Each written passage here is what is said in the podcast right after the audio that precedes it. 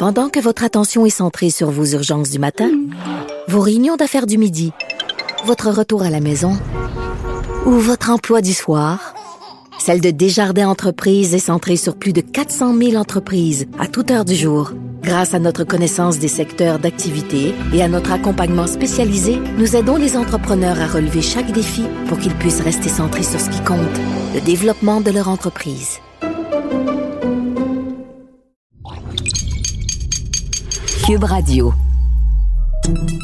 Salut, c'est Charles Dran avec l'équipe dans 5 minutes. On s'intéresse aux sciences, à l'histoire et à l'actualité. Aujourd'hui, on parle de champignons. En biologie, la mycologie, euh, étonnamment, c'est une discipline qui est assez récente, 100, 150 ans, parce qu'avant, les champignons, on les considérait comme des plantes. Ça fait environ 7000 ans qu'on en mange, qu'on en consomme des champignons. Mais jusqu'ici, on ne les connaissait qu'en surface.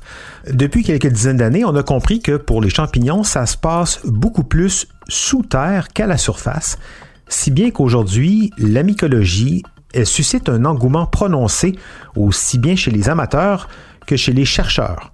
Voici Véronique Morin. Ils ne proviennent ni du règne animal ni végétal.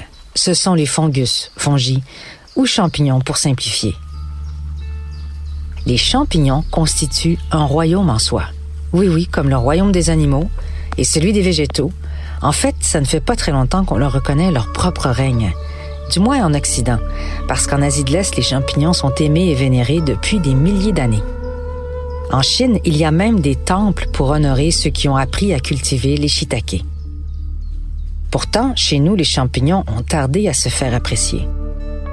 Si bien qu'en biologie, on a longtemps cru qu'ils n'étaient que des plantes. Mais non, ils n'ont pas de chlorophylle et ne peuvent pas faire la photosynthèse. Ce n'est que dans les années 60 qu'on a décidé de les catégoriser dans un règne à part, celui des mycotas ou mycètes en français, dont les ramifications sont souterraines et qui n'ont pu être commencées à être explorées que récemment grâce au développement des technologies. C'est que le monde fongique se trouve sous nos pieds. Il est invisible à l'œil. Et à tort, il est uniquement associé aux champignons que l'on voit à la surface du sol mais eux sont aussi éphémères que la fleur qui émerge du bourgeon d'un arbre. Et pourtant. Dans un livre intitulé Entangled Life, l'auteur Merlin Sheldrake, un doctorant de l'Université de Cambridge, décrit les réseaux souterrains fongiques des forêts tropicales. Son principal intérêt est les champignons mycorhiziens, qui sont ceux qui vivent en symbiose avec les plantes. Ces champignons envoient des tubes filamenteux appelés des ifs qui se tissent dans les extrémités des racines des plantes au niveau cellulaire. Ce sont comme des petites usines individuelles reliées les unes aux autres par un réseau souterrain, créant une vaste structure de collaboration très complexe qui a été surnommée le Wood Wide Web.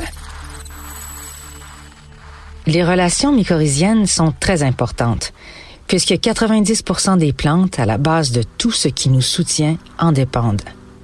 Ces champignons ne se contentent pas de nourrir les plantes, ils les protègent des maladies, ils maintiennent le sol ensemble et ils sont des conduits de carbone, le carbone qui est le principal composant du sol qui l'aide à retenir l'eau et le rend fertile. Selon Sheldrake, rien de moins que l'avenir dépend des champignons. Ils joueront un rôle de plus en plus crucial dans notre compréhension de l'environnement, dans une gamme de nouvelles technologies allant des matériaux de construction à l'alimentation durable, des produits d'emballage, au cuir alternatif et dans la gestion des déchets. Les scientifiques exploitent déjà la puissance de ces réseaux que forment naturellement les champignons. Au Japon, par exemple, la moisissure visqueuse qui est créée par des champignons a été utilisée pour concevoir et optimiser des réseaux de transport routier. Alors cet organisme vivant, qui a pourtant pas de cerveau, trouve plus rapidement que les ordinateurs le chemin optimal. Bref, les algorithmes apprennent des champignons et leur permettent de devenir plus performants. Et ils n'ont pas fini de nous émerveiller, puisque selon les mycologues, comme Sheldrake, le monde fongique cache certainement un potentiel inexploré et inexploité, puisque seuls de 6 à 8 des espèces de champignons ont été identifiées jusqu'à maintenant. Prenez les champignons aux propriétés psychotropes. Vous avez peut-être déjà entendu parler de ça. On ne sait toujours pas pourquoi ils contiennent de la psilocybine, qui est le composé psychédélique. Peut-être pour embrouiller les insectes ravageurs, pour leur faire oublier leur prochain repas.